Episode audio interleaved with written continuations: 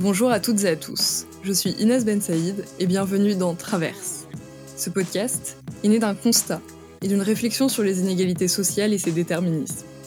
Les inégalités sociales se révèlent d'abord inégalités scolaires, puis inégalités de destin ensuite, car comme l'a révélé une étude de l'OCDE en 2018, il faudrait, en France, six générations pour que les descendants de familles modestes atteignent le revenu moyen. Après avoir participé à des groupes de réflexion sur ce sujet, et grâce à certaines lectures, un thème revient comme une évidence. Il s'agit de l'importance d'avoir un modèle à imiter. En effet, depuis l'enfance, le mimétisme contribue grandement aux inégalités sociales.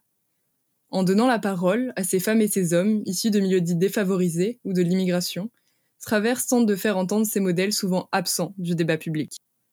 Magistrats, entrepreneurs, politiques et j'en passe, ils ont accepté de raconter leur histoire, offre de précieux conseils et nous donne ainsi la conviction que la vie recèle parfois de belles surprises. Ce podcast est réalisé en partenariat avec Télémac, une association qui offre depuis 2005 en faveur de l'égalité des chances, en mentorant des jeunes boursiers, du collège à la terminale. C'est ce type de programme qui permet de véritablement changer les choses. Aujourd'hui, nous avons le plaisir de recevoir Sophia Azouz Ben Mansour. Originaire de Meknès au Maroc, Sophia arrive en France à l'âge de 10 ans et grandit à Vitry-sur-Seine. Aujourd'hui historienne de l'art et conservatrice, Sophia revient sur son parcours, fait de rencontres et de passion pour l'art, la littérature et la philosophie. Elle se bat pour la démocratisation de l'art par ses billets culturels disponibles sur LinkedIn et que je vous invite à lire, ainsi que son livre qui paraîtra fin novembre et s'intitule Les billets de Sophia ou le renversement de Sophie. Sophia nous rappelle qu'il faut oser l'ouvrir comme elle dit si bien, parce que la culture et l'art en particulier ne doivent pas être l'apanage de certaines classes sociales. Elle donne également des conseils pour toute personne souhaitant faire carrière dans ce domaine, en apparence fermé, qui est l'art et l'histoire de l'art. Bon podcast à tous. Bonjour Sophia. Bonjour Inès. Merci d'avoir accepté l'invitation à Traverse. Avec plaisir. Est-ce que tu pourrais nous parler de ton parcours? Ah, commencer par quelle étape?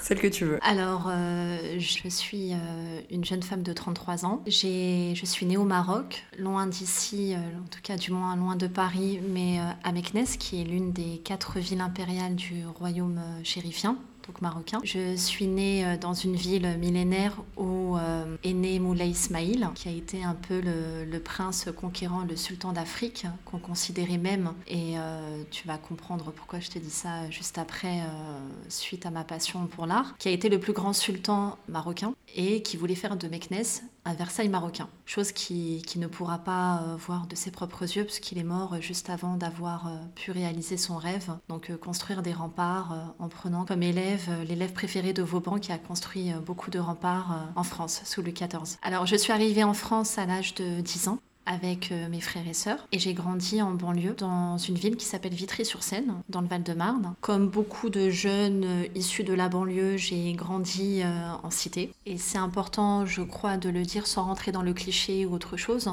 chose que je déteste. Parce que quand tu vis en fait en cité et que tu as des, ce que j'appelle les tours de Babel, toujours anxiogènes et limpides, j'avais qu'une envie en fait, c'était comme beaucoup de personnes de m'en sortir. Et je ne voulais pas faire des études qui ne me plaisaient pas. Mère voulait que je sois euh, dans ses rêves euh, avocate et mon père journaliste. J'ai déçu l'un et l'autre.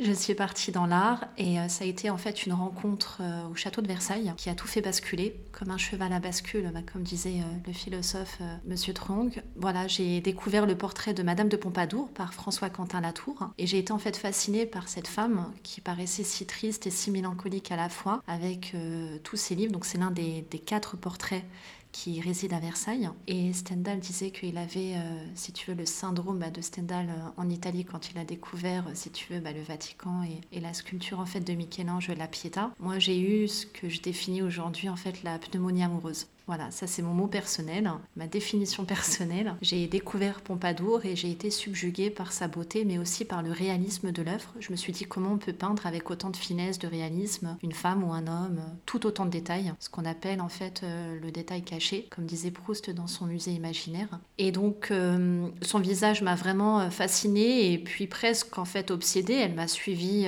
dans, dans mes rêves. Voilà, je voulais en savoir plus et je me souviens que je suis rentrée chez moi et le lendemain je suis partie en fait à la Fnac et j'ai acheté le petit Larousse en histoire de l'art, qui a été un peu mon premier abécédaire euh, culturel personnel. Et euh, j'ai découvert euh, l'histoire entière de la peinture. Et c'était à quel âge? J'avais 15 ans. Et avant, ton intérêt pour l'art venait de Meknes Alors j'avais une grande passion pour l'histoire, ça c'est indéniable, parce que quand tu as la chance de, de, vivre, et ça je le défends et je le conçois totalement, d'avoir cette chance de, bah, de vivre et d'être né dans une ville millénaire avec autant de remparts historiques, je pense que ça a dû faire corrélation effectivement avec peut-être ma passion qui est devenue une passion puis un métier. Donc euh, oui, je pense oui. Est-ce que tu peux nous parler de ton quotidien? Alors, euh, il est grand et divers. En fait, euh, nous, conservateurs, et puis aujourd'hui, j'ai aussi le titre, enfin, d'historienne de l'art, c'est qu'on est un peu les garants d'une institution culturelle, donc d'un musée ou même d'une galerie ou d'une fondation, comme le monde de la culture est vaste et grand à la fois. En fait, on protège le patrimoine, on a une mission qui est aussi de chercher de l'argent, parce qu'aujourd'hui, en tout cas, l'un des défis culturels de demain, ce sera comment préserver autant d'œuvres avec malheureusement euh, de moins en moins de moyens publics, parce qu'on n'a pas forcément les moyens d'entretenir aussi tout ce patrimoine énorme.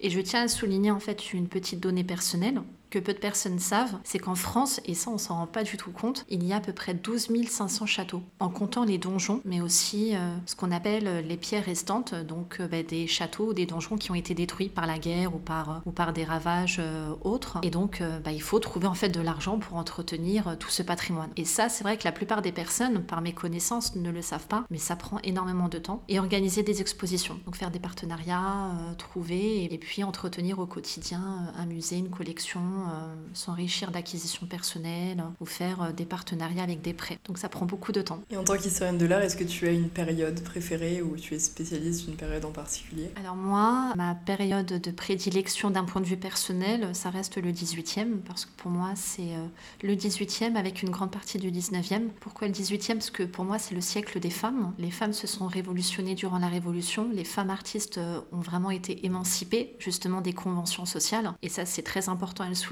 parce que à l'époque, on parle beaucoup d'égalité des chances, d'égalité des femmes, hommes-femmes. En ce moment, c'est beaucoup dans l'air du temps, mais une femme n'avait même pas le droit à son compte en banque à l'époque. Et d'ailleurs, Molière le décrit très bien dans l'école des femmes, pour ça qu'il en a fait une satire personnelle de la société euh, bah, du grand siècle, donc de Louis XIV. Et euh, je me suis spécialisée en peinture flamande et espagnole du siècle d'or. Pourquoi flamand? Parce que j'ai une grande passion pour euh, la Belgique et Bruxelles, donc l'art flamand. Je trouve que Bruges est une merveille terrestre. Et puis l'Espagne, parce que j'ai toujours été fascinée et ça peut venir aussi en corrélation avec euh, mon histoire personnelle. J'aime beaucoup l'Andalousie et j'ai toujours été fascinée par deux peintres, Picasso et Goya.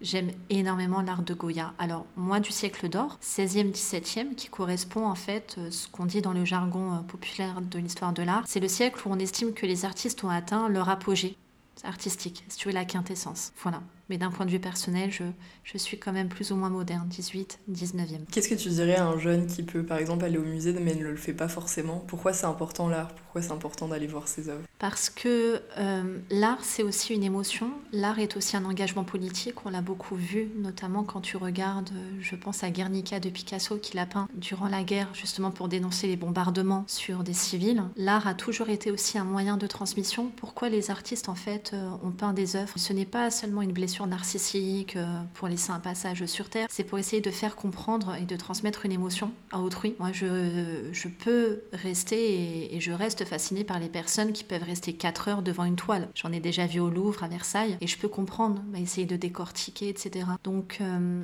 moi, mon combat personnel, et ça tu le sais, c'est pour cela aussi que j'écris des chroniques, c'est de démocratiser la culture, et j'ai envie de dire à chaque jeune, que ce soit de banlieue, mais aussi dans les campagnes profondes, parce qu'on en parle très peu, ceux qui sont à des villages très lointains ou même dans des villes où il doit faire 450 km pour aller au musée, allez-y, sortez, cultivez-vous, parce que la culture est l'arme peut-être la plus puissante avec l'éducation. Et comment justement démocratiser l'art? Alors ça c'est mon combat qui me tient vraiment à cœur et que j'essaye de faire en tout cas modestement depuis 13 ans. C'est pas facile tous les jours parce qu'on a encore cette image élitiste de l'art réservée à la bourgeoisie avec beaucoup de conventions sociales. On m'avait dit moi par exemple que l'art c'était pour les riches comme si en fait il fallait avoir un million d'euros sur son compte en banque pour avoir une passion pour euh, Alexandre Cabanel, Elisabeth Vigée-Lebrun. Je le dis avec beaucoup de, plaisanterie, et quand la personne me l'a dit, je l'ai vraiment pris comme du cynisme. C'est-à-dire que d'emblée, on ne pourrait pas en fait avoir une passion pour Picasso, pour... Euh, non, moi je veux dire aux jeunes, et j'ai croisé beaucoup de jeunes qui étaient très sensibles à l'art et qui euh, n'osaient pas aller dans les musées ou dans les galeries parce que pour eux c'était un délire de riches. Tout simplement. Donc moi, mon combat, c'est justement de dire, peut-être tu viens de banlieue ou de la campagne profonde au fond de la Creuse, autre chose, mais tu peux aussi lire du Picasso, défendre Cabanel, défendre qui tu veux en fait. Et comment s'y intéresser? Parce que justement, les, jeunes de banlieue, par exemple, beaucoup n'ont pas euh, ce capital culturel que, comme dirait Bourdieu, qu'ont les, les jeunes parisiens ou ici les plus favorisés et qui ne permettent pas justement de comprendre une œuvre, forcément le contexte culturel derrière une œuvre. Donc comment apprendre plus dessus? Alors tu as cité Bourdieu que j'aime beaucoup également, mais Bourdieu parlait justement de la lutte des classes on en est encore en plein dedans, même en 2022, même en 2023. Donc ça, c'est un combat qui va durer encore très longtemps. Et euh, c'est important que tu le soulignes et merci de l'avoir souligné. Oui, euh, c'est un combat qui en tout cas mérite. Euh, il y en a qui se battent pour l'écologie, pour la cause des femmes, et ils ont tout à fait raison. J'estime que chaque combat a le droit d'avoir aussi sa propre portée. Et moi, mon combat, en fait, tout simplement, c'est de dire qu'on peut s'intéresser à l'art parce qu'encore une fois, l'art, c'est une émotion. L'art, c'est aussi avoir de la culture, répondre aussi à, à l'insolence de notre société. Moi, je suis toujours effarée, ça c'est d'un point de vue personnel, de voir des blogueuses en fait faire des millions de vues, de mettre en fait sur euh, des chaînes télé euh, des, émissions soi-disant divertissantes euh, qui rendent abruptes. Je pense à cette toile en fait de William Bougro avec la jeune fille qui lit donc la leçon difficile. Je te recommande cette toile et je la recommande à tous. Parce qu'en fait, et merci au siècle des Lumières d'avoir démocratisé justement l'accès à la culture, parce que la connaissance est une arme. Qui dit connaissance dit poser des questions, et dit poser des questions dit remettre en cause des questions justement. Est-ce que tu as des conseils de lecture par exemple? J'en ai tellement. La liste va être très longue. Bourdieu, tu as très bien cité. J'aime beaucoup aussi le philosophe Bachelard. Je recommande son livre L'eau et les rêves, ce qu'il raconte vraiment, si tu en fait cette, cette part de lucidité entre le fatalisme et le défaitisme, justement, cette lèpre qui nous condamne même avant même qu'on ait essayé. Et euh, c'est aussi l'un de mes combats lutter contre le défaitisme. Je trouve qu'on n'est pas assez optimiste, du moins en France. On, est, on aime beaucoup les cases et on les surenchérit. D'un point de vue littéraire, ça je pourrais t'en citer plein. Je crois que l'un des livres, en tout cas euh, pour une jeune femme que j'ai à conseiller, je crois que c'est Histoire de ma vie de Georges Sand parce qu'elle raconte en fait comment elle s'est démocratisée elle-même. Elle qui venait bah, d'une convention, une femme où la femme n'avait même pas le droit de voter, d'écrire. Elle s'est cachée sous un pseudonyme d'homme, Aurore Dupin via Georges Sand. Colette, je crois également la vagabonde. Et je crois surtout en tout cas la Bible, pour moi en histoire de l'art, c'est le Fédon en histoire de l'art. Et puis je recommanderais forcément pour moi mon maître à penser, Umberto Eco, l'histoire, plutôt l'éloge de la beauté et du lait car il considérait que le lait était aussi une forme de beauté singulière. Et ton tableau préféré, si tu devais en choisir un Pour moi, mes deux tableaux préférés, c'est La liberté guidant le peuple de Delacroix. Je sais que ça fait un peu euh, vu, déjà vu, euh, redéja vu, mais pour moi, c'est vraiment euh, la liberté, c'est Marianne qui brille et contre l'oppression du peuple, parce que les gens ne le savent pas forcément, mais il y a eu en fait le combat des, trois jours où le peuple s'est soulevé contre Charles X pour la liberté d'expression, le droit justement de, de, bah, de vouloir faire ce que l'on veut et puis avoir plus de liberté. Et la deuxième toile, et ça c'est vraiment d'un point de vue purement artistique, mais aussi euh, humain, parce que je suis euh, vraiment aussi éprise de, philosophie, le radeau de la Méduse de Géricault. Parce que pour moi, on est vraiment déjà dans l'un des tout premiers cas de cannibalisme, un radeau en fait euh, qui s'est qui s'est échoué avec des passagers. Et pour survivre, justement, donc l'aspect humain, ils vont se dévorer entre eux. Je trouve qu'il y a une, une profondeur, une mélancolie bah, dans, cette, dans cette toile et aussi une tragédie, puisque va y avoir des morts, enfin c'est terrible, hein, bah, le radeau s'est échoué euh, près du Maroc d'ailleurs, non loin de la Mauritanie. Et aussi d'un pur point de vue artistique, je trouve que la lumière, le clair-obscur de Géricault est, est, vraiment incroyable. Et les deux œuvres se trouvent au Louvre, dans les galeries françaises du 19e. Pour un jeune ou une jeune qui souhaiterait faire des études d'art, est-ce que tu as des conseils, notamment des écoles à faire? Oui, tout à fait. Alors, euh, moi, je suis issue de l'école du Louvre. Donc, euh, j'ai fait l'école du Louvre, je suis diplômée de l'école du Louvre. Alors, moi, juste après le bac, j'ai fait, j'ai commencé une licence en lettres classique que j'ai bifurqué vers l'histoire de l'art parce que euh, justement j'ai fait une rencontre qui a été déterminante pour moi où j'ai rencontré euh, celui qui est devenu mon mentor Pierre Cornet de Saint-Cyr, le grand commissaire priseur. Donc moi je recommanderais pour une personne qui veut faire histoire de l'art soit l'école du Louvre qui est pour moi l'excellence en tout cas la quintessence euh, française connue à travers le monde. Nous avons même en tout cas des étudiants étrangers qui viennent étudier à Paris seulement pour faire l'école du Louvre. Pour quelqu'un qui aime peindre et qui a des talents de dessinateur ou de dessinatrice, l'école des beaux-arts forcément. La Sorbonne est aussi une très bonne fac d'un point de vue personnel, sans dénigrer bien évidemment les autres. Donc moi, je conseillerais vraiment de tenter euh, les concours d'entrée de l'école du Louvre. Il suffit juste de travailler un peu, d'avoir une, plutôt une bonne culture générale, d'où mon conseil de lecture, le Fédon en histoire, euh, de l'art, pardon, et le Fédon, P-H-A-I-D-O-N, c'est important de le souligner, qui est vraiment pour moi la Bible. Et ensuite, l'éloge de la beauté et du lait, d'Umberto Eco. C'est noté. Tu parlais de rencontres décisives. Est-ce que tu penses que ta carrière, c'est aussi grâce à des rencontres particulières ah oui, c'est indéniable. Tu sais, Paul Éluard disait euh, qu'on rencontre euh, souvent sa destinée euh, par des petits chemins. Moi, je pense qu'on rencontre les gens et que nous sommes que l'addition finale de plusieurs additions. Moi, sans mes rencontres, je n'aurais jamais eu autant d'audace, autant de, autant de fougue, autant de passion. Et surtout, j'ai rencontré les personnes au bon moment. Il y a quelque chose en France qu'on n'ose pas dire. je pense que ça doit être assez aussi dans notre culture. On critique beaucoup les, Américains ou la culture anglo-saxonne, mais eux partent en fait du concept que la chance se provoque. En France, on attend souvent qu'elle arrive. Et ça, c'est vrai. Moi, je pense que la chance se provoque. Donc, j'écrivais aux personnes. Et quand les personnes me répondaient pas, je relançais. C'est pas du harcèlement ou de l'intimidation, c'est provoquer la chance. Pourquoi vous me répondez pas? Pourquoi vous me laissez pas ma chance? Et la chance sourit beaucoup aux audacieux. Et ça, en tout cas, j'en suis euh, une pure témoin et un pur produit de, de cette chance-là, des audacieux. Tu peux nous raconter, par exemple, une de ces rencontres? Comment tu l'as provoquée et ce que ça a donné justement pour ta carrière? Alors, j'ai rencontré euh, celui qui est devenu mon mentor à 19 ans, euh, donc il y a très longtemps, Pierre Cornet de Saint-Cyr. Il avait, euh, j'avais participé à l'une de ses conférences qu'il avait données à l'époque au Cercle Interallié donc dans le, dans le 8e, et où il parlait justement du marché de l'art et de sa passion euh, justement bah, pour Basquiat, parce qu'il a bien connu euh, le peintre Basquiat, et il a défendu notamment le peintre Basquiat, puis Varol qui, euh, l'a aussi bien connu. Et euh, à la fin de la conférence, j'ai vraiment été fascinée par euh, cette aura, parce que c'est un homme charismatique et assez incroyable, qui est maintenant aujourd'hui âgé de 85 ans donc toujours aussi élégant. Et à la fin, je lui ai demandé quelques questions, etc. Il m'a dit qu'il n'avait pas le temps, donc bon, bien évidemment, j'ai insisté. J'ai pas laissé. Une chance comme ça, ça se provoque.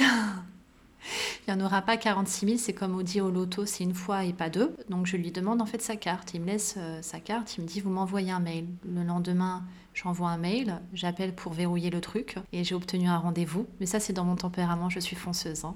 Je suis euh, taureau, donc ça s'invente pas. Et là, euh, il me reçoit et je me souviens très bien, il était affalé euh, dans son siège comme un pacha et il me dit Mais qu'est-ce que je peux vous apporter comme réponse? Et moi, je lui dis Bah écoutez, en plus, avec toute ma sincérité et ma fougue de la jeunesse, je lui dis Bah me donner des conseils pour prendre votre place dans 5 ans. Et là, il est tombé des nues et il me regarde, il me dit Vous manquez pas de toupet. Je lui dis Encore, vous n'avez rien vu.